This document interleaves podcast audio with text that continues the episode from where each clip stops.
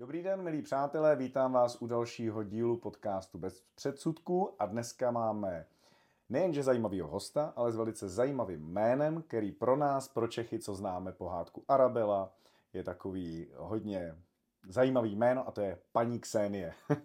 Dobrý den. Dobrý den. Paní Ksenie, já se musím zastavit trošku u toho jména, protože mm-hmm. pro nás, pro Čechy, co máme naše české pohádky, tak Ksenie je takový trošku zvláštní jméno, který je opředený právě díky ty pohádce, takovou nějakou aurou. Moc hezký jméno. Děkuji. Já jsem teda vyrůstala mimo ten kontext té Arabele a Ksenie, takže vím o tom, ale uh, nějak ve mně to nevyvolává žádné takové konotace. A u nás trošku jo. A je, myslím si, že jste první Ksenie, s kterou se bavím ve svém životě. Já jich také moc neznám. Takže zajímavý i tak. Dobře, eh, my se nacházíme vlastně na místě, který nám za chvilku popíšete, ale celý tento podcast eh, se bude odehrávat a vlastně se budeme bavit ohledně závislostí. Jsou tam drogy, ale hlavně je to propojený s erotikou a sexem. A dneska se to vlastně, nebo se to nazývá chemsex. To by bylo vlastně téma, o kterém bych se chtěl nejvíc bavit. Eh, tak jenom jestli byste mohla říct, kde se nacházíme, protože mně se to moc líbí. Celá ta vlastně, ani bych nečekal, že za tím domem to vypadá takhle hezky, parčík, krásný místa, takovýhle pěkné místnosti. Tak kde se teda nacházíme?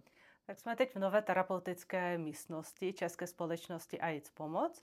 A je to organizace, kterou založili před 30 lety buď lidi HIV pozitivní, nebo jejich přátelé, příbuzní a byla to organizace, která měla za cíl pomáhat HIV pozitivním lidem. Mm-hmm. Tak HIV, toho se určitě dneska eh, jako tématu dotkneme, protože to s tím velice, ne úzce, ale naopak velice souvisí. My jsme, nebo dělala jsem už spousty rozhovorů a v podstatě se tam furt motaly tyhle ty věci. Drogy, alkohol, zakázané látky ve sportu a v podstatě je to komunita, která je propojená. A dneska takový fenomén, ten chemsex, uh, možná je, ale já si nemůžu pomoct, když jsem se o tom snažil dozvědět víc informací. Já si myslím, že chemsex je vlastně mezi lidma už staletí. A je to od do, protože já považuji alkohol, vlastně nevím, asi jako konkrétně specifikovat název nebo co znamená drogy, ale já mám pocit, že alkohol je taky droga. No je. A já, když se rozlínu ve svém okolí napříč tím věkem, co jsme začínali, třeba z první sexuální zážitky a podobně, tak to bylo spojené s alkoholem. Takže si jenom jako říkám, to není nic nového, chemsex. Uh, určitě máte pravdu. Uh, chemsex není uh, v tom širším pojetí vynález poslední doby a Eh, určitě, i když mluvíme o chemsexu většinou v eh, kontextu gay scény a eh, mužů, kteří mají sex s muži, tak gayové chemsex jako takový nevynalezli samozřejmě, to určitě známe. Já si myslím, že jak dlouho jsou známe různé látky, které ovlivňují mysl, tak dlouho známe asi kombinaci všech těch látek možných se sexualitou. Ten chemsex je nový fenomén v tom smyslu, že eh, je to celá nová subkultura na gay scéně, která se začala rozvíjet velmi dramaticky rychle, asi před několika desítkami let v, v Evropě, řekněme tak před 20 lety. A e, souviselo to s tím, že na gay scénu pronikly silné stimulační látky, jako je pervitin, pak také mefedron, které tam dřív nebyly.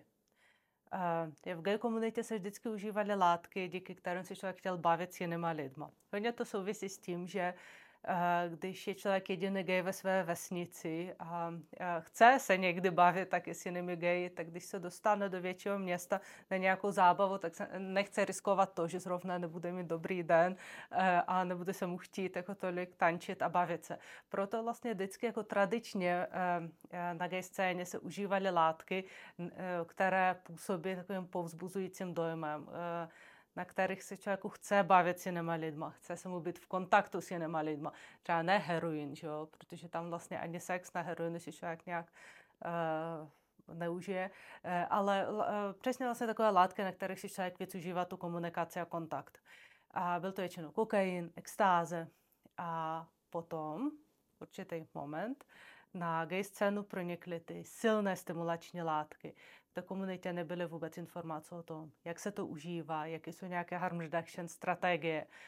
Eh, a eh, vedlo to k dramatickému nárůstu eh, jednak užívání to, těch návykových látek a v tom sexuálním kontextu. Takže vznikla celá nová subkultura na gay scéně, proto je to tak fascinující a proto se tím tak moc zabýváme. Není to tak, že by to nikdy dřív nebylo. Dobře. Z toho, co jste mi teďka popsala, Eh, mluvíte o fenoménu a vypadá to, že to je jenom na gay scéně. A já jsem začal s tím, že to považuji, že ten chemsex, pokud je tam ten alkohol, už je staletí. Je to jenom tím, že to je jako výraznější, protože já mám pocit, že opravdu dneska už ten chemsex pronikl do celé kultury. A vlastně, že to není jenom výsadou těch homosexuálů a gay klubů a podobně, nebo komunity. Máte a pravdu. to, co jste mhm. říkala třeba, a dávala jste takovýhle příklad, mě trošku uh, si myslím, že to je problém dneska všech, že mají trošku problém, když to řeknu jako lidově v hlavě. Ale to měli vždycky. Já si pamatuju ze svého okolí, že kdybychom udělali opravdu upřímnou anketu mezi lidma, tak kdo začínal jejich první sex a byl zastřízlivá a neměl žádnou podpůrnou látku, tak si myslím, že to je menšina. Z mýho okolí, co já si pamatuju, tak už tenkrát vždycky si dávali kluci panáka na kuráž, holkám mhm. nalejvali panáka, aby došlo k sexu a byl, myslím si, že to byly vždycky i jejich první sexuální zážitky. Proto si skoro škoda. myslím, proto si skoro myslím, že to je mhm. naprosto obyčejná věc, akorát s jinýma látkama a s jiným dosahem. Uh, tak uh, určitě v tom širším slova smyslu jako máte pravdu. V tom užším slova smyslu my mluvíme o látkách, které vám umožní, uh, jak dlouho trvá běžná soulož. To se, ptáte, minut, to se přímo ptáte mě. Já, když to odpovím, tak manželka určitě bude mít jiný názor. Eh, pravděpodobně. Eh, eh, bývá to tak. Ale to jsou látky, které vám umožní souložit hodiny a hodiny. Kdo Koho? by to nechtěl? Jako, promiňte, ale já fakt bych to nechtěl. Byste to nechtěl? Já bych nechtěl fakt hodiny a hodiny. To fakt někoho baví? Opravdu to někoho baví? Je, tak naštěstí jsem jiný. Jasně, když jsem se o tom četl, tak jedna, jedna vlastně, nebo jeden z důvodů, proč to ty lidi používají, je přesně to, co vy říkáte. Prodloužit sexuální styk. Ale pak jsem se naopak vlastně i od těch uživatelů doslechl, že kolikrát už to bylo naopak na velkou škodu. Měl jsem třeba hosta, který měl problém s tím, že třeba chemsex užíval, vlastně se do něho propadl, už byl v té, bych řekl, těžké závislosti a pak když mi vyprávěl jako, že 10-12 hodin aby vůbec došel k vyvrcholení. Zaplať pán Bůh za 20 vteřin, když to někdo má. Rozumíme, jako pro mě to přece, jako tohle by mě opravdu nenalákalo. Uh, pervitin to dělá, že stěžuje jednak erekci, proto se to často kombinuje s Viagrou potom. Uh, pervitin vyvolává i jiné stimulační látky, takovou polotvrdou erekci, která jako ne vždy uh, postačuje, většinou nepostačuje na penetraci. Ale taky stěžuje ejakulaci. Takže eh, je pravda, že eh, že většinou člověk souloží ty hodiny a ani potom neejakuluje, ale eh, samotný ten průběh sexu, té soulože, prožívá intenzivněji než sex bez vlivu těch návykových látek.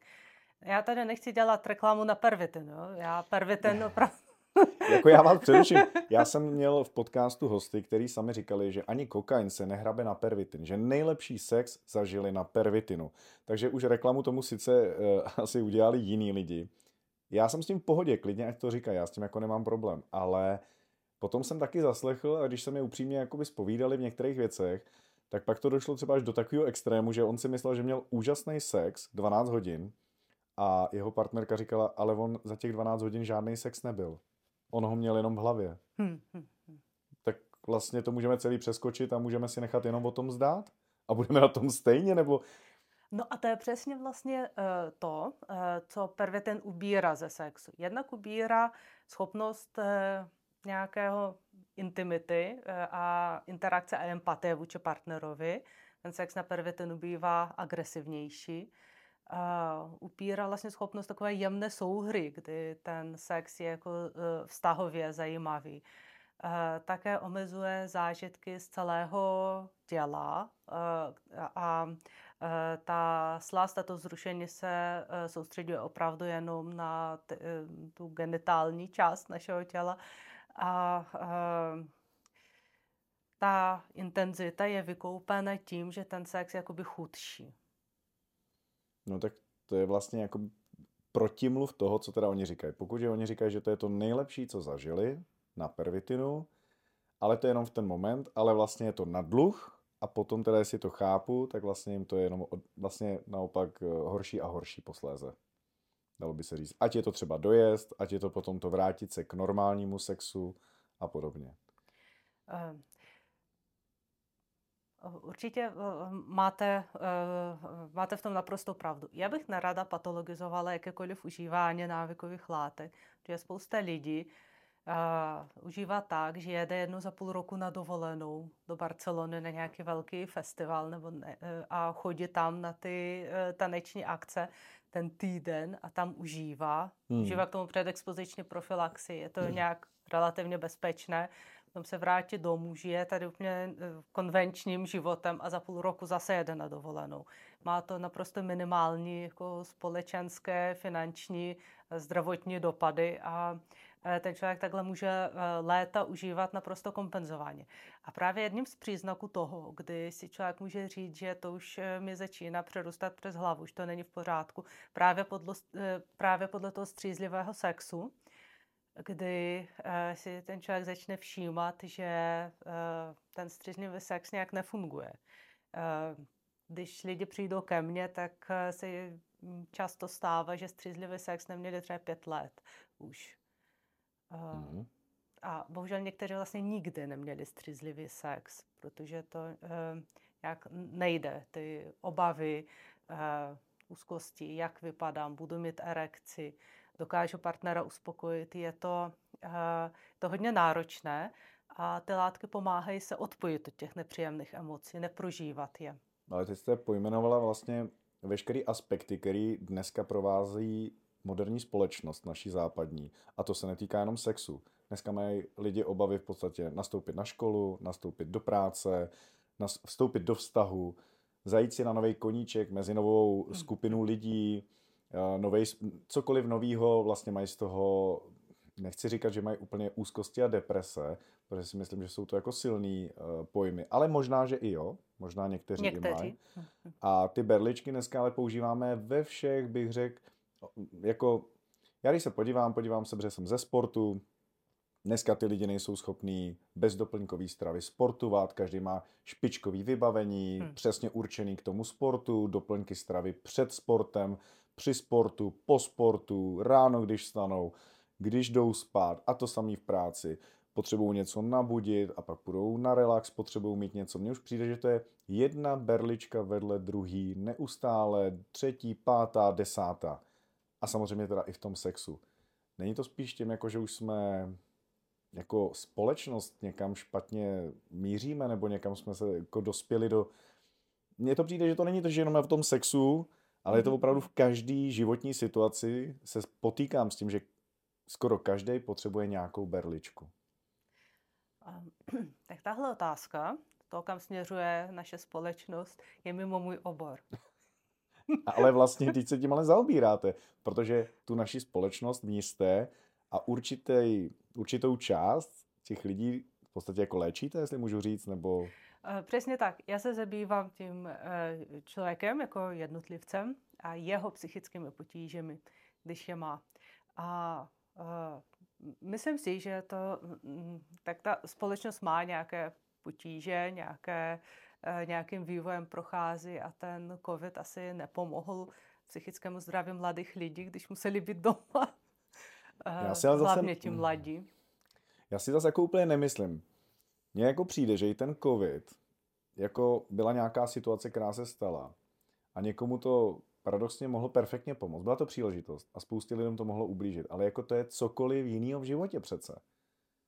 Jako proč bychom furt měli mít jenom vyšlapanou cestičku, uhlazenou a mít to hezký? Proč my lidi ztrácíme, a možná vy se s těma lidma setkáváte ještě víc, proč lidi, když v uvozovkách třeba mají nepřízeň osudu, to nezvládají, šahají po těch berličkách. Teď to je přirozená věc pro nás přece překonávat překážky. Proč k tomu potřebujeme zkratky a ty berličky pomocný? No, je to už taková až skoro filozofická otázka, jo? ale já opravdu ve své ordinaci se nesetkávám s lidmi, eh, kteří by třeba i ten chemsex praktikovali nějak eh, pohodlně a nespůsobovalo jim to potíže. Já se opravdu setkávám s lidmi, kterým ty věci potíže způsobují. Takže... Vy už jste na konci vlastně toho řetězce a na konci té cesty, že k vám už přijdou, když už je problém. A myslíte si, že teda se dá chemsex používat opravdu jako jak jste to popsala, mně z toho trošku vychází, že vlastně k tomu se uchylují lidi, kteří mají psychické problémy. Jaký, jedno jakýho rázu? Určitě ne všichni. Já ty lidi nepotkám, protože s ním nemají potíž, ale uh, minimálně 60% uživatelů chemsexu Eh, nepocituju vůbec eh, žádné potíže v souvislosti s tím chemsexem. Dokážu tomu vyčlenit nějaké adekvátní místo ve, své, eh, ve svém životě. Stejně jako jsou lidi, kteří prostě jednou za dva, za tři měsíce se strašně opijou s přáteli, hmm. že se z toho hmm. léčí pak další týden. ale, ale jako naplánujou si to, ne, neudělají to potíže v zaměstnání, tak stejně tak ty chemsex akce se dají naplánovat a některým lidem to opravdu dlouho funguje a tak může se jim narušit rovnováha a může eh, z toho pak vzniknout nějaký problém. Ale funguje jim to dlouhodobě, nepocitují, že by jim to nějak škodilo. Fungují dobře, mají vztahy, mají partnerské vztahy, eh, mají dostatek střízlivého sexu a eh, Takže nevidím, je, že by je to poškozovalo. Je to takový koření jejich třeba vztahu nebo sexuálního Přesně, života. je to zábava. Hmm. Což se dá asi možná hodit na tu úroveň, jakože si doma dají třeba dvě skleničky, aby se uvolnili a udělej si hezkou chvilku. Takže v podstatě se nic nemění od dob alkoholu, který nás provází v této společnosti a na území Evropy několik set let. K tomu byl využíván a myslím si stále je. Mm-hmm. Takže jenom máme další možnosti, dalo by se říct. Takže to nezní tak hrozně. Ale tak jako alkohol umí nadělat velkou paseku v životě, tak asi, eh, tak když jste řekla ten pervitin, to je asi nejběžnější, bych řekl, látka, která se používá k tomu. V Česku bezkonkurenční, i no. na techem sex scéně. No, no, ono je to takový skoro naše, ten náš pervitin. Hm, hm, bohužel, no. Ale uh, přece jenom, když jsme se třeba zmiňovali o tom, že asi třeba dobře někdo řeší možná nějaký klidně jenom stud, ani to nemusí být jakoby psychický problém, možná to bude o trošku hlubší psychický problém, asi co já úplně stoprocentně odsuzuju a co vidím v chemsexu jako jednu z nejhorších variant je, když to v podstatě někomu třeba hodíte něco do pití mm-hmm. a v podstatě je jako přímým účastníkem, ale s odporem k tomu. Takže to bych řekl, že je velikánský průser a to bych řekl, že je určitě problém potom, který může zničit toho člověka i na celý život. Setkáváte se... o sexualizovaném násilí. A no ne, sexu. jenom tak, že třeba když prostě řeknu, někdo vám něco hodí do pití, jako nějaký holce a v podstatě... Na chemsex akci. Třeba. Přijdu na tak, a ona, a to... ona s tím třeba ani nesouhlasila. A nebo to nemuselo být ani na chemsex akci, ale třeba i na diskotéce. A v podstatě to může být nějaký barbiturát nebo něco a může se potom odehrát sex, o kterém ona ani neví, ale v podstatě byla pod vlivem látek. Většinou GHB nebo tekuté extáze v dnešní době. A tak je to sexualizované násilí, ať už se to stalo na chemsex akci nebo na diskotéce. Tak nebo vlastně ne. A je to nevědomost slavnosti. a vlastně jste s tím někoho intoxikovala někde mm-hmm. a to vidím jako to už je jako za mě trestný čin, je to jako, jako fakt jako brutální a to je za mě jako tím, že mám třeba i dceru, tak jako to vidím jako velký riziko a velký problém. Uh, setkáváte se třeba i s těma, lidma, s těma lidma, který to takhle použili a vlastně se jim třeba trošku jako, nevím, něco pokazilo v tom životě? Uh, Nebo je to... s lidmi, uh kteří se stali uh, obětí obětmi sexualizovaného násilí. Mm-hmm. Uh, určitě. A i na chemsex scéně vlastně k tomu dochází a uh, je to poznamenané teda tím, jak obětě znásilnění se za to stydí, sami sebe za to obvinují, předjímají tu odmítavou reakci společnosti a vědí, že je budou obvinovat z toho, že si za to můžou sami a tak. Eh, tak v kontextu toho užívání návykových látek je to ještě horší. Že jednak hmm. je tam objektivně větší tendence eh, k té společnosti, tak eh, případně policie se tvářit podezíravě na tu oběť A plus ještě, když to bylo na chemsex akci a ještě když to byl sex muže s mužem, tak to je naprosto vlastně nemožné potom pro tu oběť to jít někam hlásit. Je to nepředstavitelné. No, to, to, to já bych taky asi nikomu neříkal, no, to, to je jasný. To bych si nechal pro sebe, kdyby se to stalo. No, já si myslím, že by bychom eh, měli umět vlastně takové věci vyšetřovat a nějak postihovat. No, Protože no, je to vlastně sexualizované no násilí jako sexualizované násilí a to jestli vlastně... Uh... Já vím, ale teďka jste to posunula trošku někam jinam. Jako, já jsem zmínil třeba příklad, uh, opravdu já nevím, jdete na diskotéku nebo na nějakou akci hudební a tam vám někdo něco hodí do pití. Mm-hmm. To nepovažuji ještě za chemsex akci. Pokud že už jsem pozvaný někam a jdu na nějakou akci, kde se ví, že v podstatě jde o sex, Eh, tam už je těžký najít tu rovinu, kdy s tím kdo souhlasil nebo ne. Jo, jako... Já si právě myslím, že tam jde najít ta rovina, kdy s tím kdo souhlasil nebo ne a je to důležité to hledat, ten konsent v tom. Ehm. O to důležitější na té sex akci, kde to je nepřehledné, kdy lidi nejsou úplně ve své kůži a uh, o to je to důležitější. No, to sice je pravda, ale mezi náma vím, že přece, když se jdu koupat na koupaliště, že budu mokrý. A mně to přijde stejný, že pokud že budu pozvaný na uh, sexy, nebo na akci, kde se bude provozovat sex, tak mm. asi vím, že se tam nebude číst Bible. Mm-hmm. Už přece tohle za mě je nějaký vstup jako s určitým, já vím, že nechci říct, že to je plnohodnotný souhlas, protože asi si tam můžu vybírat a podobně, ale pokud jdu na akci, kde vím, že se bude uskutečňovat sex, to je jedno, jestli to nazveme swingers swing, nebo orgie, sexuální, to je jedno. Vím, že jdu někam tam. Mm. Jdu tam už třeba pod vlivem alkoholu, anebo ho tam začnu pít a mám tam další, anebo tam mám možnost dalších látek a vím, že tam jdu na tuhle akci, tak uh, už tímhle s tím přece jako jdu naproti něčemu. No počkejte, jdete naproti tomu, že si hezky užijete sex s někým, s kým ho, si ho budete chtít užít, potkáte nějakého zajímavého člověka a budete s ním dělat něco, co vás bude bavit.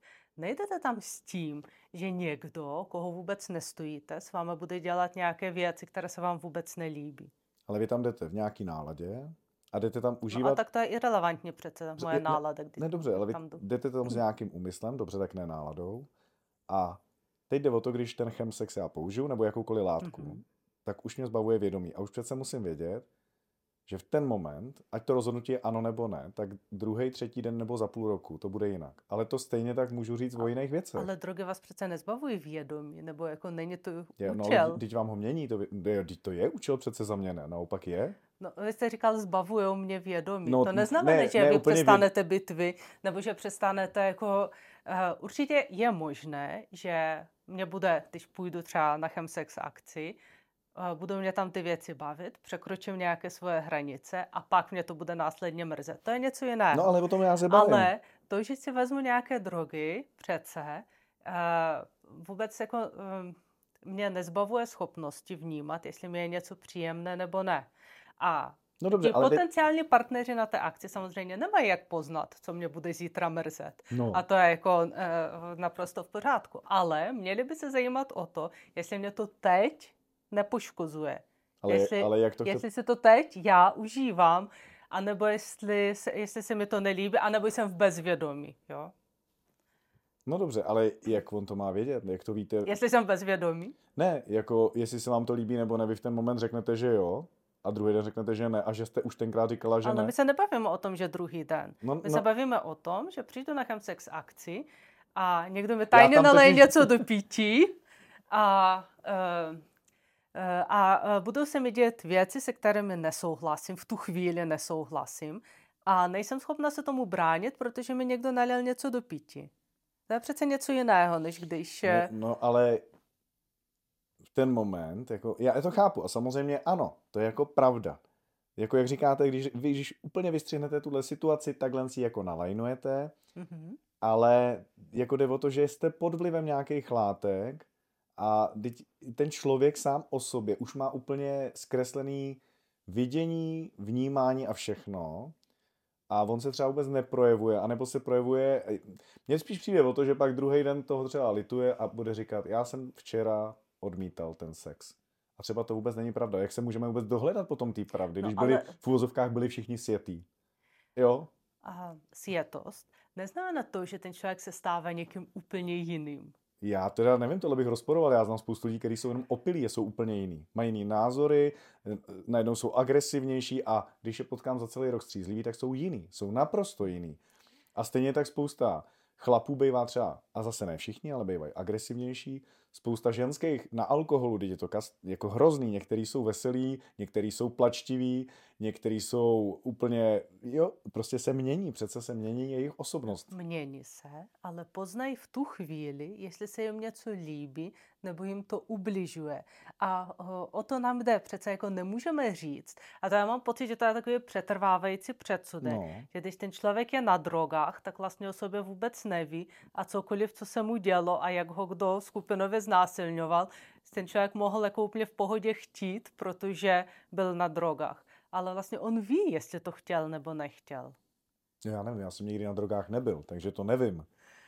Ta zkušenost je taková, že ten člověk to vnímá. Samozřejmě jako teď člověk ani nemusí být opilý a může jako lhát, že jo? To je, prostě to už jsou úplně jiné věci, to záměrné lhání. Ale uh, to, že jsem pod vlivem nějaké návykové látky, neznamená, že se zbavuju všech jako svých uh, práv. Já teda nevím, já říkám, já matně si vzpomínám na to, když jsem ještě užíval alkohol, protože už je to hodně let. Mm-hmm. A u mě, já jsem se dostal maximálně do toho, že jsem dělal věci, které jsem dělal, v tu chvíli jsem je chtěl dělat a druhý den jsem věděl, že jsem je neměl dělat. Kdybych ten alkohol neměl, tak vím, že tam nejsem, nejsem s tou osobou a nedělal bych to. Ale protože jsem ten alkohol v sobě měl, překročil jsem svůj střízlivý uh, jakoby stav, byla tam změna toho mýho vnímání a šel jsem někam, kam bych nešel za střízliva a dělal jsem něco, co bych hmm. nedělal za střízliva. A problém to je koho? Můj přece, ne? No ne, ale mě se kolikrát zdá. A teď jako opravdu se nebavím o tom, když na někom je spáchaný. Jako nechtěl bych být ten, na kterém se tam vystřídají všichni chlapi v té místnosti. Určitě ne. Určitě bych jako nechtěl. To už považuji za velký extrém. Ale jdu někam, kde se tohle děje. Mm-hmm.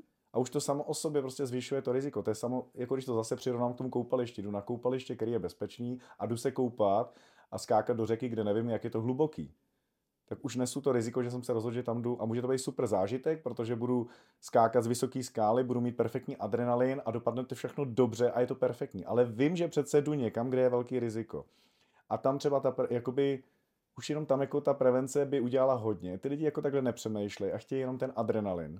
No a to, co my doporučujeme právě lidem, co chodí na chemsex akce nebo na swingers party, prostě to je jedno, eh, nej tam sám je tam s někým, koho znám, se známým, s kamarádem. Eh, všímat si jiných lidí. Jsou všichni při vědomí. Já se tam budu muset nejdřív podívat na tu swingers akci takovouhle. Mně to přijde, já jsem tam nikdy nebyl, tak nemám prostě ponětí, ale jenom už jenom to, že jdu někam, kde se užívají ty látky, přece vím, že všichni se mění. Jsou tam všichni změnění. Mm-hmm. Všecko se zintenzivní. A mě jde tam o to, ano, ten příklad, jak vy říkáte, mně se to teď nelíbí, to je v pohodě, ale já mám pocit, že víc je těch příkladů, že na té akci s tím byli v pohodě a druhý den s tím nebyli v pohodě. A pak řeknou, mně se to už i tam nelíbilo. Jak se tohle prokáže? Jak oni sami k tomu přistupují, no, ty lidi? Oni, uh, víte, oni neřeknou uh, nejenom to, že tehdy se mi to líbilo a teď se mi to nelíbí, tak obviním jiné lidi. Jako já si myslím, že tohle se uh, v současné atmosféře ve společnosti nikomu nevyplatí, protože ten proces veškerý uh, spojený s oznamováním těchto věcí je fakt náročný a jen tak se to člověku opravdu nevyplatí. A ten člověk, když je jako zdrcený a nespokojený, tak to, to prostě nevyplatí. Ale nehlásí se opravdu jako brutální věci, Eh, které se tam můžou odehrát, existují celé eh, ve světě. Existují uh, gengy, co se spojují, co schválně je... prostě si zvou ano. nějaké lidi a mají to předem připravené jako útok. Nedě, myslím, že se to neděje tolik v Česku, ale vlastně stalo se to a jsou to věci, které by měly být brzy ale... odhalené a trestané, ale neděje se to, protože právě to ti lidé nehlásí, i když prostě mají potom zdravotní následky, protože se tak strašně za to stydí. Ale to už se bavíme opravdu o tom největším extrému a to hmm. máte pravdu, protože jsou připravené celé skupiny. Já jsem si o tom jakoby dost zjišťoval, opravdu na těch diskotékách, kde ani nejsou vůbec na takových akcích. podstatě jim hodí něco do pití, táhnou je do auta a pak je odvezou na tu třeba dotyčnou akci, kde se to koná.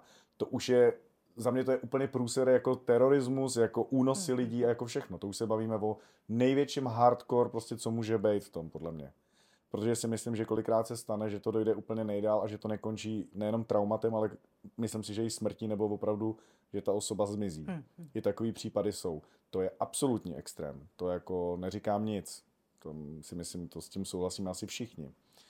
Ale mně trošku přijde, že třeba dost často vylezají na, když to řeknu třeba se slavnýma lidma. Slavní lidi, ať jsou to zpěváci a podobně. A najednou já mám někdy pocit, že totiž ano, když se na nich způsobilo na těch obětech násilí, tak je to velikánský průser, ale pak je velikánský průser, když to násilí nebylo a jenom se řekne, že bylo. Kvůli tomu, že zrovna v tom byl třeba nějaký, já nevím, zpěvák a podobně ta prokazovací schopnost je přece velice těžká. A stejně tak, to, stejně tak to může ublížit těm lidem, který jako osočíte nespravedlivě. Uh, je mnohem méně případů nespravedlivých obvinění ze znásilnění, než těch nenahlášených znásilnění, které ta obice nikdy neodvážilo to ani nikomu říct, tak moc se bála. Takže je to fakt jako hodně velký společenský problém, ta nenahlášená znásilnění. Dobře, jak já půjdu ještě dál. Budu se bavit třeba o skupině Rammstein, to byl teďka velký problém, od jara se to táhlo, frontman, a teď jo samozřejmě uh, jako na rovinu. Já si myslím, že jo, dělá mejdany, kde mají chemsex a chce mít co nejvíc mladých holek na vystřídání. Přece to do prkinek ví každý. Za mě to ví každý. A holky i s tímhle vědomím tam jdou. No a teď se zase dostáváme na takovou, jednak jako já uh, opravdu znám ten případ jenom eh, z médií a mm-hmm. okrajově, nechci se k tomu vyjadřovat, ale přijde mi uh, vůči těm obětem sexualizovaného násilí uh, nefér, hmm. poukazovat na takové věci, které jsou mediálně známé a které nakonec vlastně odradí ty opravdové oběti mnohé od toho, aby do toho šli. To je špatně, to rozhodně jo, ale na druhou stranu já jenom jako vyvažuji tu druhou stránku věci. Protože, no a... jak, jak vy říkáte, přes spoustu věcí se stane sexuálního násilí u, u lidí neznámých, anonymních, a ten do... většina, většina takových věcí se stane ano. v rodině. Ano, my Drtě ve většině případů obětou útočníka zná, často to bývá partner. No, tak to je úplně jako hrozný potom samozřejmě. Hmm. A tam je to obrovský průser. A to teda vůbec nevím, co dělat, protože pokud se tohle stane v rodině, tak hmm. To je ale úplně jiný příklad. A takových je většina znásilnění. To jsme se teda posunuli od, tý, se posunuli od chemsexu hodně daleko. To jsme se posunuli na úplně jinou vlnu a to je... Pojďme se vrátit. Ne, pojďme se vrátit, ale tohle je jako fakt špatný. Jako v rodině, když jsme se dali, dostali k zásilnění, tam já vůbec ne, nevidím žádný řešení. To je jako fakt hrozný. Já si to nedokážu vůbec představit. Jako za žádných podmínek, v jakýkoliv roli, ať je tam jakýkoliv to znásilnění, tak to myslím, že je úplně jako jeden z nejhorších případů vůbec, co může být. A to jsme se teda odklonili od toho chemsexu a to je jako mm-hmm. fakt průser velký. Ale jsme u toho chemsexu, já furt jako mám pocit, že lidi tomu jako strkají ruku Kelvovi do, do té klece a pak se diví, že byli kousnutý. No tak lidi vždycky chtěli nějak ozvláštnit své prožívání, zažít něco nového, zrušujícího, tak uh, nedivme se tomu. A myslím si, že bychom měli opustit tady to moralizující hledisko, protože i když vlastně jako to není nějaká otevřená moralizace, tak eh, hodně lidí a má jako takový standard vztahu v hlavě, eh, představu vztahu jako nějakého schodiště nebo žebříku, které začíná vlastně jako polipkem přes nějaké chození, pak přes společné bydlení, sdílení financí a výchovu dětí a že takhle vlastně jako má ten ideální vztah, no. Nebo normální vztah se vyvíjet. Ale je spousta lidí, pro které to vlastně uh, není volba. Jsou lidi, kteří chtějí žít vlastně ve vztahu, který není monogamní. Uh, no to je v pohodě, tak s tím nemám problém, no. No a uh, a chtějí zažívat nějaké nové věci a různé, uh, různé zážitky. A myslím si, že uh, vlastně je zbytečné k tomu přistupovat se svým nějakým vlastním měřítkem, že když mě vyhovuje třeba monogamní vztah, tak uh, ho považuji za normální. A já si myslím, že to všichni děláme. Že vlastně Já vám rozumím, mm-hmm. ale jasně jako nemám problém. Víte co? Já dělám třeba bojové sporty, nebo jedu na motorce. A vím, že jedu na motorce, ale jezdím prostě v terénu, rozbiju se a udělám si zranění. Tak jako s tím počítám. Protože se počítám s tím, že když jdu dělat rizikovou věc, jestli mi něco jako stane. Mě, mě, jako, já furt bych to chtěl trošku posunout do té roviny, že mě se jako úplně nezdá, že jako jenom to, jak říkám, prostě vím, že jdu někam, kde budu riskovat, protože mě to baví, mě jezdí, jezdit na motorce perfektně baví, je to skvělý adrenalin, dává mi to neskutečné emoce, proto to dělám a vím, že je to nebezpečný, ale potom, když si jako vysekám na té motorce, vyhodil jsem si třeba rameno, tak jako, jo, tak jako stalo se, s tím jsem přece počítal, dělám nějakou rizikovou věc. Ale je pravda, že za to si tam hlavně můžu já. A celou Problém tu jízdu si regulujete vy no, sám. No, mluví tam občas může, vběhne někdo, někdo, ale budíš. ne, rozumím. No a, a teďka a se bavíme o tom. s čím počítáte, když jdete do sexu? Je to vlastně také hodně riziková věc, tak může se stát. Jako může mě partnerka Nestrašte odmítnout. mě, já to mám zatím, že sex je v pohodě. ne, a, a, tak e, tak mezilidský sex vždycky jako e, má v sobě, e, obsahuje nějaká rizika třeba se to nezadaří, jako partner se mnou nebude chtít mít sex, nebudu mít erekci, a partnerovi se to nebude líbit, partnerka se na mě bude tvářit ošklivě, budu celou dobu myslet na sebe, jako toho vypadám. Teď vlastně to jsou to reálné obavy spousty já, lidí. Já s tím takhle nikdy do toho nešel, to mě úplně strašíte. To, jako. uh, to je skvělý, máte uh, velké štěstí. To teď, abych nad tím nepřemýšlel náhodou. ne, rozumím, jasně. Uh, ale nepočítáte s tím, že uh, se vám tam budou dít nějaké věci, které se vám fakt jako nebudou líbit a bude to dělat jako vám jiný člověk, že jo. Uh, prostě je to nějaká jiná kategorie rizik, která tam podle mě nepatří. Myslím si, že vlastně riziko znásilnění by nemělo být jako uh, běžným rizikem na uh, chemsex nebo swingers a, akce nebo kdokoliv no, jinde. Asi, asi evidentně, ale jsou lidi, kteří tam jdou, protože vědí, že to tam můžou jakoby praktikovat. Třeba i to znásilnění. To vidím jako problém, že někdo tam jde s tím, že, a teď jako to řeknu na hulváta, hele, my je tam sfetujeme a pak je tam můžeme vojet. Mm. Jo, že to takhle některý, musí to přece některý lidi takhle brát. Někteří. No, Někdy no, ale to tak... bývá vlastně uh, kvůli tomu, že uh, na prvě ten člověk opravdu je takový méně empatický a agresivnější a někdo jiný zase může být uh, méně aktivní ve vyjadřování nesouhlasu s těma věcma. A může to být nedorozumění, které vlastně se v tu chvíli nějak nevyjasní. Proto je důležité, aby fungovala ta komunita, aby se člověk nestaral jenom o sebe, ale rozhlížel se, co se děje kolem něj. Ale nezlobte se na mě, ale když přece přijdu na nějakou swinger, kde jako tam jsou čáry uh, pika, tak mm-hmm. jako fakt nepředpokládám, že tam bude někdo rozumný budou světý no, prostě. Ale to, to máte vlastně úplně jinou představu. Já znám party chemsexové, kde opravdu mají na lednici vylepenou tabulku, kdo si čeho kolik kdy vzal, a aby, aby se nikdo nepředávkoval. A když někdo Eh, si jde vzít jako nějakou třeba to GHB, tlumivou látku, tak eh, mu někdo zaklepe na rameno a řekne, podívej se, jako ta, vzal jsi nedávno, aby ses nepředávkoval. Uplynula hodina, počkej ještě hodinu. Jo, někde to tak funguje. To je možný. A Eh, to, co, o co my usilujeme, co bychom byli rádi, aby eh, se eh, zrovna tahle kultura rozšířila ještě víc. Je spousta lidí, kteří prostě si všimnou, že tady je ten člověk vlastně ne úplně v bezvědomí, ale jako to vědomí ztrácí a řekne, ale to, tak mm, končíme se sexem, jako mm, necháme to být, toho člověka nějak probudí a půjdu si s ním do kuchyňky dát čaj. A to je normální a tohle chceme, aby toho bylo co nejvíc. Já se snad budu muset někam podívat.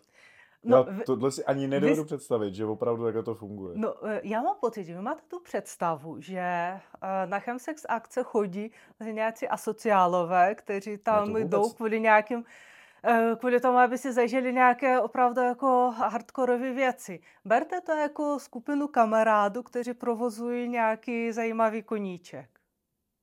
No, takže je hodně zajímavý. Ne, tak já no tak opravdu... sex je zajímavý. To. Já jako fakt jenom spíš si vzpomínám, protože jak považuji ten alkohol za to samý, tak jako si opravdu nedokážu představit, že když jenom za nás se pilo v nějaký partě, protože měl být Mejdan, že by někdo byl takhle zodpovědný, jak říkáte vy. A to bylo jenom alkohol.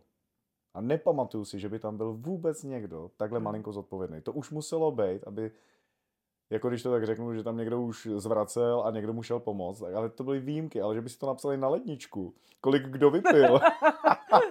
to, mě, to je jako opravdu, ty jste mě jako opravdu zaskočila. No, aby člověk zemřel na předávkování alkoholem, tak musí toho vypít opravdu hodně. Aby člověk zemřel na, proda- na předávkování eh, GHB, tak stačí rozdíl v dávkování třeba 1 milimetr, eh, mililitr. Eh, Mimo to, chce to větší pozornost tomu dávkování. jako to rozhodně, takhle, když pijeme alkohol, tak asi vím, kolik zhruba je v pivu alkoholu a kolik je v kořalce.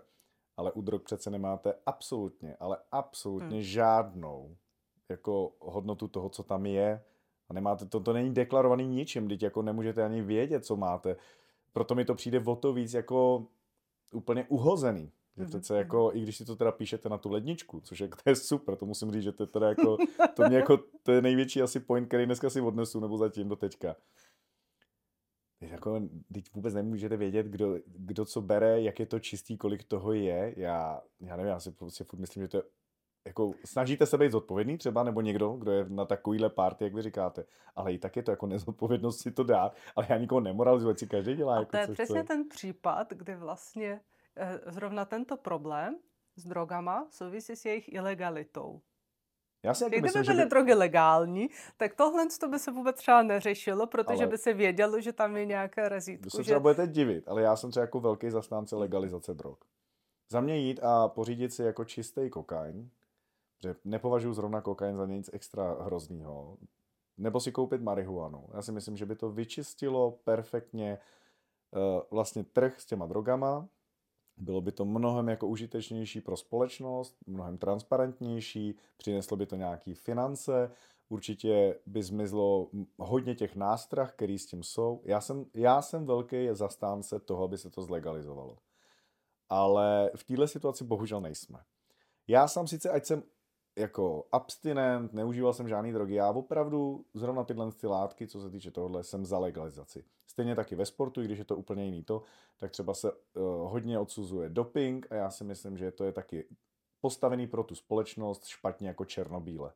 Myslím si, že by o tom ta společnost měla víc vědět, to je stejný asi jako i u vás tady v tom a nejsem toho vůbec odpůrce. Myslím si, že naopak ta legalizace a taková ta osvěta v tom by byla jako perfektní. Ale to jsme se zase trošku jako uh, uh, od toho odsunuli. Uh, já jsem taky zaslechl, pří, nebo četl jsem takový krásný případ toho chemsexu, vy jste to nastínila, že partneři a jednou za čas někam jedou a dají si to. A popisovali to taky jako úplně skvělý, perfektní paráda a akorát zase tam ztratili nad sebou zábrany a prožili nechráněný sex s naprosto cizí osobou a to jsou zase takový ty problémy, které tam jsou. Uh, Je to samozřejmě uh, obtížná věc u toho chemsexu, to jsou ty sexuálně přenosné uh, nemoci, uh, které jsou, uh, když chodíte na chemsex akce, je tam většinou taková atmosféra, která neumožňuje použití kondomu. Proč? Uh, no, Tak když uh, máte na ledničce napsaný nějaký seznam, proč by tam nemohly být všude naházený kondomy nebo No, uh, tak kondomy by, naházeny být můžou, ale uh, spousta lidí, když jdou na chemsex akci, tak uh, se chtějí odvázat. Plus ty stimulační látky, včetně pervitinu, eh, člověku způsobují to, že on si připadá neporazitelný a neohrožený. Takže vlastně v tu chvíli, kdy eh, je pod vlivem pervitinu, tak eh, vlastně má pocit, že jeho se ta rizika netýkají. A je spousta lidí, co opravdu jako důsledně používají kondom, ale na těch sex akcích ho nepoužívají a ji chtěli by používat, ale třeba jiní lidi s něma nechtějí mít sex, protože vlastně s kondomem eh, se jim to nelíbí, protože chtějí vlastně ten kontakt eh, kůže na kůže nebo sliznice na sliznici a eh, je to náročné. Ono to bylo ze začátku hodně depresivní, protože ti klienti, co za mnou začali chodit s potížema v souvislosti, které souvisí s chemsexem, tak eh, eh, byli jako často HIV pozitivní. A to je, eh, protože vlastně dřív nebo později člověk vlastně dřív na té chemsex akci to HIV chytil. A je to, je, udělá to všechno hodně náročnějším, protože HIV je hodně stigmatizující diagnóza, i když reálně jako teď člověka neohrožuje na životě. Ale to se vyřešilo s příchodem předexpoziční profilaxe. Je to... To mi vysvětlete, uh, prosím. Je to lék, který se užívá preventivně u lidí, kteří jsou ve vysokém riziku HIV. A je, je to kombinace léků, které se používají také na léčbu HIV, ale je to specifická kombinace na tu předexpoziční profilaxi, která vytvoří vlastně v našem těle prostředí nevlídné pro ten vír, takže když s ním přijdeme do kontaktu, tak se v našem těle nenamnoží. A funguje to opravdu spolehlivě. To snad radši vystřihnu, ne, tohle. To je, Proč? To je jak návod pomalu, jako. No ale uh, je to skvělá věc, protože je lepší přece předcházet tomu, že chytím HIV, než potom se celý život léčit. Je to levnější pro společnost, protože když já v 25, nebo já nevím... Uh, je to asi mnohem jednodušší, než přemýšlet lepší je si vzít ten lék. Kdybych jako přemýšlel, tak asi ani nepůjdu dělat tuhle věc. Takže to je určitě dobře, že vlastně, že máme ty léky. Hmm. Vy jste nikdy neměl sex bez kondomu? Jako měl? Ale přemýšlel jsem nad tím s kým a jako kde. Vy poznáte uh, na lidech, no ne, jestli jako jsou HIV pozitivní? Jako já chodím na testy a jsme spolu, jo, jako ne, jako rozumím, rozumím. Protože vlastně, když se na tím takhle zamyslíme, tak možná to, že ne, eh, to, no, že já nemám řekla, HIV, jdeme, jdeme je dílem náhody, protože nemůžu říct, že jsem vždycky ve svém životě měla sex s kondomem. A já samozřejmě můžu, eh, vím o sobě, eh, s kým jsem měla sex, ale třeba nemůžu vědět vždycky o partnerovi. I když já s ním mám no, třeba monogamní vztah, tak nad ním kontrolu nemám. Uh, takže možná jsem měla jenom štěstí, protože v té skupině lidí, kde jsem se pohybovala, prostě HIV nebylo. To se ale zase to... dostali do té roviny, ale samozřejmě, že ano, i první a jediný sex, který můžu mít, a zrovna je to náhoda a dostanu ho, tam je to sice velký faktor náhody, ale spoustě faktorům té náhody můžu předcházet. Ale samozřejmě, takhle, a i když jsem se celý život uh, staral, zodpovědně byl, jednou jedinkrát jsem ulít, přišla blbá náhoda a mám to. A, a i kdybyste byl nezodpovědný, jo? Přece nemůžeme to brát tak, že jako když jsem nezodpovědný, tak logickým ve 20 nezodpovědný nebo ve 30, tak logickým důsledkem je, že chytím HIV, které budu mít další 40 let. Proč? Já vím, ale jenom, říká, jenom říkáte, jako mně přijde prostě divný si vzít prášky a vědět, že někam jdu a že jako jsem jako líp krytej. Mně to přijde jako když někdo se jde ožrat a už dopředu si vezme prášky na bolest hlavy že řekne, já vím, že mě asi bude bolet hlava, tak dopředu si vezmu prášky na bolest hlavy. Mně už i tohle to přijde divný a vím, že to lidi dělají. Mm-hmm. Že jdou pít a vezmou si prášky, vezme si prostě i balgin, ibuprofen, něco, mně to přijde postavený na hlavu, tak mu řeknu, tak, tak přece nepij. Když víš, že tě bude bolet hlava, tak nepij je to nechápu prostě, mě jako vnitřně sobě, ale chápu, jako co ti myslíte. Já, pro mě Víte, to... ono, vy, vy to stavíte tak, že když těm lidem nedáme tu předexpoziční profilaxi, tak se budou chovat zodpovědněji. To se ale nestane. Naopak Ta já si myslím... profilaxe rozhodne o tom, jestli ti lidi, kteří mají velmi aktivní sexuální život, jestli chytí HIV nebo nechytí. A já si myslím naopak, že když jim to dáme, tak ještě víc budou mít nezodpovědný chování, protože mají pevnou půdu pod nohama. Že jsem no, to trošku syfilis posunul... je taky nepříjemný. Ne, jako rozumím Stejně tomu. jako kapávka pro, pro a společnost, Jasně, ale pro společnost to určitě ten význam má. Já to jako beru Je na... to mnohem levnější. Je to levnější. A navíc tu předexpoziční profilaxi si lidi platí sami, na to pojišťovna nepřispívá, ale léčbu HIV ta pojišťovna hradí. A myslím si, že do budoucna vlastně to riziko uh, chytit HIV bude nižší, když doufáme, že budou lidi na léčbě. Uh, Mně to přijde vlastně... trošku jako mhm. paradox, že to je vlastně léčba něčeho, co ještě nezačalo. Ale je to jako zajímavý. Já fakt jako, já to zase, ano, stahuju to samozřejmě osobně k sobě, což jako, já jsem zase pacient na druhou stranu. Já si nechci říct ani paralel, když mám horečky, mm-hmm. tak vůbec jenom ta představa, že někam půjdu a vezmu si léky, protože považuji, že léky by se měly brát, když mi něco je, a já si je vlastně jako vezmu, jo, jako, mm-hmm. takže z mého hlediska je to jako fakt ujetý. Ale máte pravdu, že byť myslím, že to je ujetý, tak ale pro tu společnost to má neskutečný, jak ekonomický, tak zdravotní dopad v kladném slova smyslu. O tom se nepřu, každopádně. Stejně tak jako potom léčba HIV pozitivní, že, že vlastně ten člověk, když se léčí, tak potom nenakazí jiné lidi, což je uh, také velký přínos. No a tam to stigma je hodně špatný, když vlastně mhm. člověk třeba tuší, že by ho mohl mít a bez tak radši nejde ani třeba na testování, to, to, to je jasný, to je jako blbý. Ale mě to, vy jste mě úplně zatáhla jako do světa, kde já fakt jsem neználek, proto mám občas asi blbý připomínky a opravdu to samozřejmě beru na svoji osobu, jako já si to nedokážu představit. Ale tohle je hodně jako taky zajímavý teda. Uh, takže dostáváme se k tomu, jako že bychom si měli vytvořit nějaký pravidla, než na takovouhle párty nebo akci vůbec teda půjdeme. No a kdybyste nechtěl, a teď uh, hypotetická situace, jo, vůbec to nějak nesouvisí s vaší věrností ma- s manželkou. Někdo říkal, kdybyste... že jsem věrný. Vidíte, to, to jsou ty předpoklady o té monogamii, které vlastně nemusí být pravdivé. Ale kdybyste nechtěl užívat léky a chtěl jste se podívat na nějakou swingers party nebo chemsex akci, no. na něco takového. No teď už začínám tak... čím dál víc chtít, teda to musí být fakt zajímavý. Mám pro vás rádu, jak si vyhnout HIV, aniž byste musel brát léky. Je to uh, skvělý nápad, který je geniální tím, jak je kontraintuitivní. A uh, znám člověka, který se takhle vyhnul HIV, když chodil na chemsex akce, ještě nebyla předexpoziční profilaxe. A on to fakt jako nechytl za celá ta léta, co tam chodil. Představte si situaci. Vlastně máte před sebou dvě ženy, stejně atraktivní. Vy nechcete chytit HIV, přemýšlíte se, kterou z nich budete mít sex. Vás napadne zeptat se jich, jestli jako jsou HIV pozitivní. A představme si, že jedna z těch žen vám řekne, ano, jsem HIV pozitivní, a druhá řekne, ne, nejsem HIV pozitivní. Kterou byste si vybral? Abych nevěřil ani jedný. Rozumím. Dobře. Dostáváte mě do situace, já bych to vyřešil za C, který tady není. Musím si vybrat A nebo B. Tak jsem... A, jaké by bylo C? Já bych si to šel udělat sám na záchod. A jo, že byste se to toho vzdal, protože vlastně možná tím, že jsem přinesla to téma HIV, tak se vám přestalo chtít jako to se mi přestalo chtít, já, já, bych si udělal hezkou chvilku někde jako sám mm-hmm. a věděl bych, že už vlastně nechci ten den. Dobře, a řekněme vlastně, Teď jsem vás dostal, co? Tohle mě totiž učil můj táta.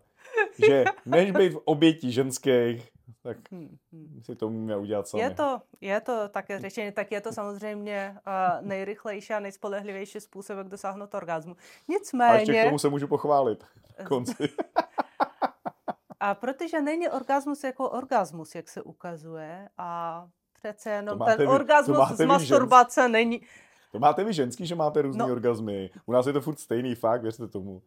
U muži také mají... rozlišují mezi kvalitou orgazmu a také muži vlastně také vstupují do, těch, do toho mezilidského sexu a jenom nemasturbují. A něco navíc jim ten mezilidský kontakt při sexu přece jenom přináší. A reálně vlastně jako jsou, jsou na to výzkumy. I muži hodně... potřebují nějakou živou duši, nejenom zle...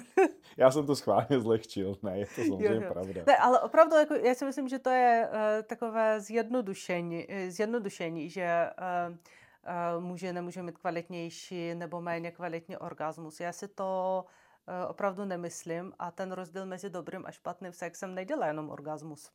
To jo, ale to je něco jiného. Mm-hmm. A vy jste mluvila o orgasmu.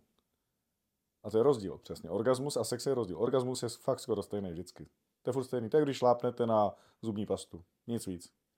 Ne ale, všech, ale prožitek, ale... ale prožitek, ale to nemusí být ani orgasmus, dokonce ten orgasmus to vůbec nemusí být, to je něco jiného. No, já jsem, já jsem neměla na mysli orgasmus. Mluvili no, jsme že... o sexu a vy jste říkal, že vlastně byste uh, se vzdal těch aspirací na případný kvalitní sex s některou z těch žen a, jsem, a se mnou, šel byste se mnou kvalitní sex to nepřipadá v úhou, to je v pohodě. Ne, takže dobře, dobře. dostáváme se takže zpátky. vybíráte mezi ženami, ze kterých vám jedna řekla, že je HIV pozitivní a druhá, že HIV negativní kterou z nich si vyberete. No, logicky bych samozřejmě šáhnul po týce ne, jakoby negativní, mm-hmm. ale... No a to je, jak jistě tušíte, no, jak jsem řekla, že je to, to je past, no. je to past, protože ta, která říká, že je negativní, tak eh, může být pozitivní a může o tom ještě nevědět. A člověk je nejnakažlivější na začátku té nákazy, takže vlastně uh, v situacích, kdy to ještě sám neví.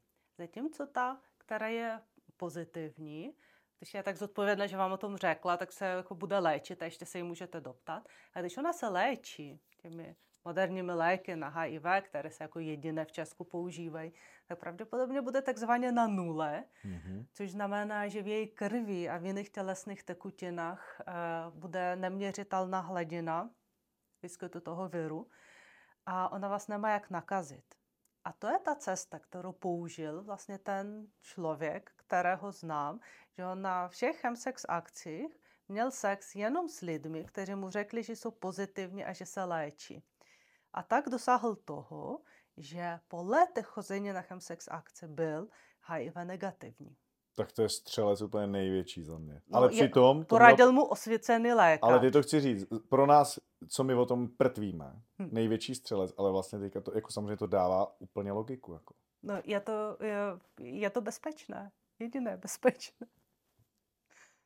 Tak dobrý. Tak ty jste mě vyrazila dech po druhý úplně. Tak jste vybavený novou strategii.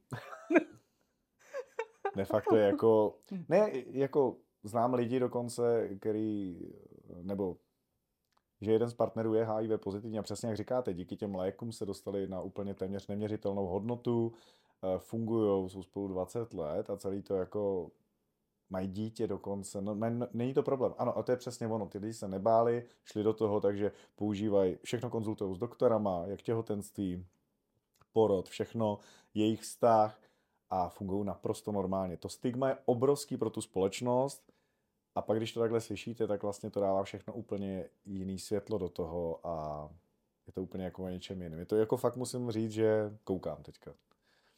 Ale s takovouhle strategií být vyzbrojen na chemsex akce, já nevím, ty úplně. Já bych se bez těch furt bál. Jo. Uh, jste z toho nervózní. Jsem, jako já opravdu musím říct, že kdybych měl mít sex uh, s člověkem, který by mi řekl, uh, mám HIV, mm-hmm. tak i ve mně, i když si říkám, jako neměl bych mít uh, ty předsudky, neměl bych mít spoustu těch, uh, nebo ty dogma, který jako asi bych si uměl jinak vysvětlit.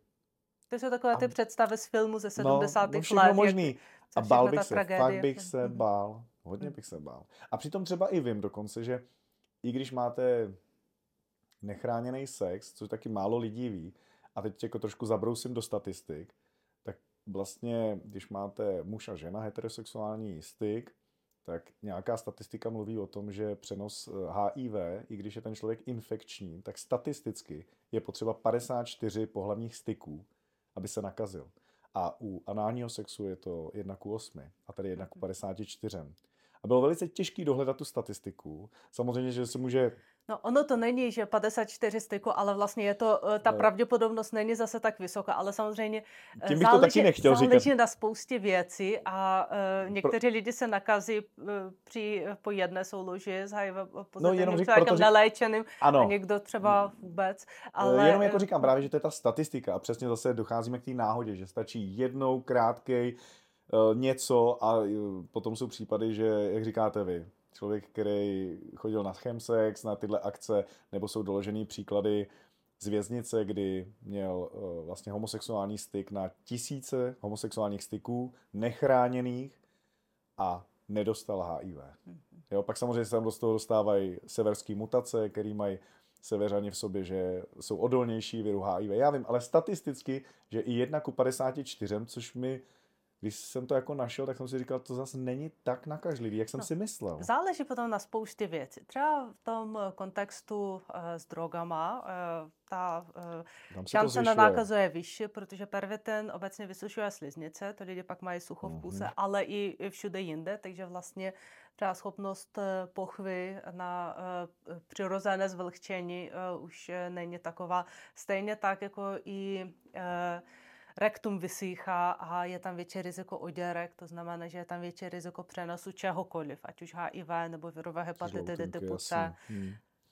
Super, takže já budu muset mít seznam na ledničce, vezmu si léky dopředu, kondomy do každé kapsy, lubrikant, tak to se budu promazávat asi teda tři dny mm-hmm. dopředu. Já nevím, jestli bych chtěl na takovou akci normálně.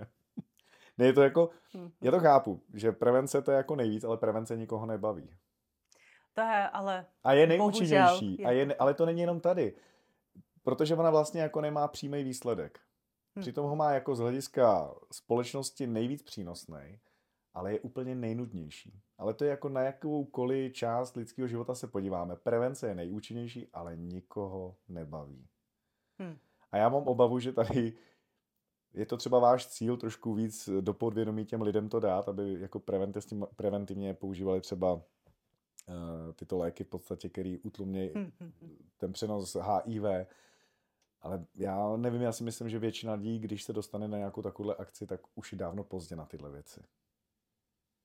Že nejsou tak jako ani, že se tam kolikrát nachomejtnou nečekaně, nebo ani nevědí o téhle možnosti, Eh, prostě, že ty preventivní kroky jako neděláme jako lidi, neděláme je nikde. To nejenom, že voní, ale nikdo, jako většina z nás neděláme preventivní kroky. A chtělo by to víc, ale já třeba teď, co pracuji s lidma, uživateli chemsexu, kteří mají nějaký problém v souvislosti s tím, tak uh, hodně z nich jsou HIV negativní právě kvůli tomu, že užívají PrEP. No to je super, to určitě je jako super. A ta těch... Tak kolik to stojí a kde to můžeme koupit? no, když jsme u toho ne, tak teďka si myslím, že zrovna bychom reklamu jako měli udělat, protože já vůbec nemám představu, kde by se to dalo koupit. Eh, musím vám to napsat lékař. A je to teda tak, že musíte a chodit do nějakého prep centra. No, a. je to, je to nutné kvůli tomu, že Uh, musí se zjistit, jestli nejste už HIV pozitivní, protože Jasný. tím, že byste užíval uh, tu předexpoziční profilaxi, tak byste si pěstoval odolný kmen, HIV, na které by pak nezabírali léky. Takže vlastně musí vás otestovat lékař, jestli jste Aha. pozitivní. A oni vás pak zvou uh, každé tři měsíce, uh, aby se zjistilo teda, jestli náhodou uh, nejste HIV pozitivní, plus se léčí třeba případně jiné, jiné sexuálně přenosné onemocnění. A to vám nepíšou a stojí to asi, já nevím, prostě do tisícovky měsíčně, když pohodě, to užíváte teď... pořád. pořád. A je ještě jiný způsob toho užívání. Kdo jezdí jednou za půl roku na dovolenou, tak uh, stačí užívat vlastně nějak dva dny předtím nebo tři dny předtím nějakou dávku a uh, a pak, pak se dá fungovat ten týden a potom se to po nějaké době vysadí, takže člověk neužívá každý den, když to vlastně já každý den nepotřebuje. Já už se bojím jet i na dovolenou teďka, teda po tom rozhovoru s váma. Jo, vyvolala, vyvolala jsem vlastně jenom představu dovolené. To teda. Já jsem myslel, že dovolená vypadá jinak, ale to je... Ale spousta lidí si to tak zháně na černotu před expoziční Tak jako se vším. No ale tak jako tím chtějí obejít právě tu obavu z toho, jít k tomu lékaři, anebo jít k tomu testování jako takovému. Takže vlastně teďka jste ještě víc zkomplikovala tu prevenci. Zase by člověk měl být mnohem jakoby pevnější ve svém rozhodnutí, měl by být důslednější a, a už je to zase jako komplikace pro ty lidi. Přitom si myslím, jak říkáte, mě to znělo ze začátku jako fajn nápad, ale jako neznám moc lidí, kteří by chtěli absolvovat tohle to všechno, aby se chránili, aby ta prevence byla účinná. Bude to odrazovat, odra, odradí je přesně ten lékař, odradí je vlastně, že vystoupí z té anonymní mm-hmm. jako schránky svojí, a už je to zase těžší, už je to zase těžší prevence. Takže nejen, že kdybych to chtěl udělat, ale ještě všechno tohle podstoupit, tak se nedivím, že to kupují na černém trhu a zkoušejí jinou variantu. Hodně uživatelů, které znám, Hemsexu, chodí pravidelně eh, každé tři měsíce se testovat sami. To, to, to, tomu vědí, že jsou v riziku. A, a vlastně, když se k tomu přidá ještě to, že mu toho nepíšou tu předexpoziční profilaxi, tak je to jenom dobře. Tak já a... doufám, že jakoby to bude víc a víc rozšířený mezi lidmi, protože zase pro tu společnost je to velký přínos. Já třeba tím, že chodím darovat krev, tak si jako aha, aha zase, jako sám za sebe si můžu říct, ah, jsem v pohodě, oni mě testují na HIV, žloutenky mm-hmm. a mhm. podobně, protože než někomu vůbec dám krev, že aby to bylo čistý. Ale vůbec si jako nedovedu představit tu situaci, že bych tam vlastně šel, kdybych nedaroval krev, no, ale je to tím, jak jsem takový suchár a nechodím na takovýhle akce, no.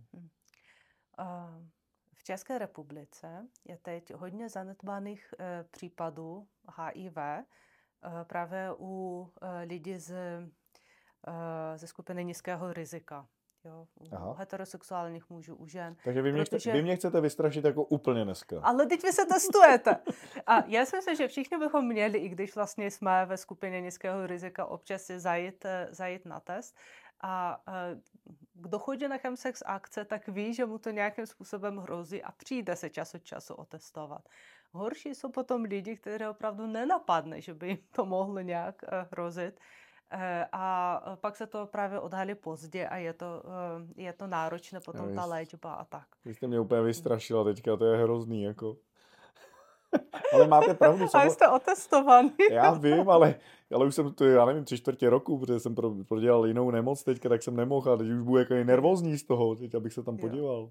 No já taky občas pomyslím, tak já jsem před dvěma lety otestovaná a, a, a říkám... A to děláte že... v tomhle oboru a před dvěma lety? To není to jako už dlouhá doba?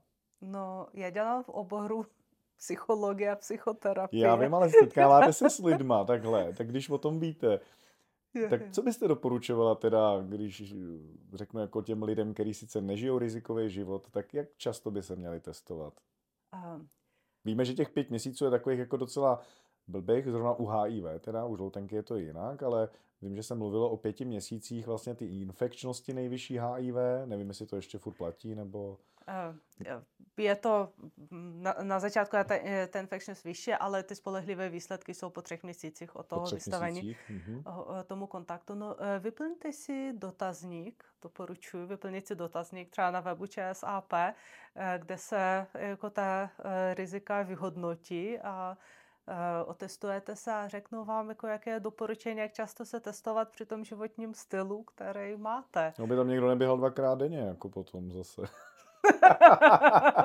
Eh, no, eh, tak nejčastěji je to jedno za tři měsíce, Jasně, tam se to vlastně ano. Eh, zmapuje nejlépe. Hmm pokud je to bez potíží. No ne, teď jste mě jako, jako nalomila, takže já přijdu domů a teďka poradím manželce, jako, nebo bych jí měl říct, že by se měla jít otestovat. Tak jako a řeknu, měl jsem zajímavý rozhovor, mm-hmm. a pak když jí to řeknu za další tři měsíce, tak už bude podezírat mě zase. Jak to doma nastolit? Ne, to asi ne, určitě. No dobrý, to jste mi dala pěkný obrouka do hlavy, jako musím říct. No. Mm-hmm. Je to zajímavý, ale budíš. Uh, já půjdu v prosinci znovu na kontrolní test, takže a budu už zase darovat krev, tak já doufám, jo, že je budu... o vás postaráno. O mě bude určitě postaráno, bude to dobrý. Dobře, tak uh, já bych jako, teď jsme se bavili o těch rizikách, předtím jsme říkali něco malinko o tom, co to má za ty nějaký benefity, nebo proč to kdo užívá a podobně. Mm-hmm. Mě by zajímaly e, jako ty věci trošku ještě třeba ještě i jiný nějaký pohled. Máte, měli jste třeba, nebo máte vy nějakého zajímavého pacienta s nějakou zajímavou historkou. Já vím, že jako nebudeme jmenovat nikoho, ale tak jsme si řekli, že to můžou používat páry, když třeba jezdí takhle někam na dovolenou, jsou přímo ty akce, něco se takhle děje. Určitě asi chápu, že ze zvědavosti to spousta lidí dělá, ale je tam třeba nějaký zajímavý příběh, jako nechci říct přímo na pobavení, ale úplně zase jiný pohled, jak se člověk dostal, nebo způsob, jak se k tomu dostal, k tomu chemsexu. Napadá vás něco z, z vašich hmm. klientů? Um, já, já spíš teď přemýšlím vlastně o mých uh, přátelích a spolupracovníci, kteří se v tom pohybují. Uh, vlastně aktivně, protože ty příběhy mých klientů opravdu jako nejsou, eh, nejsou opravdu pro pobavení. Je to...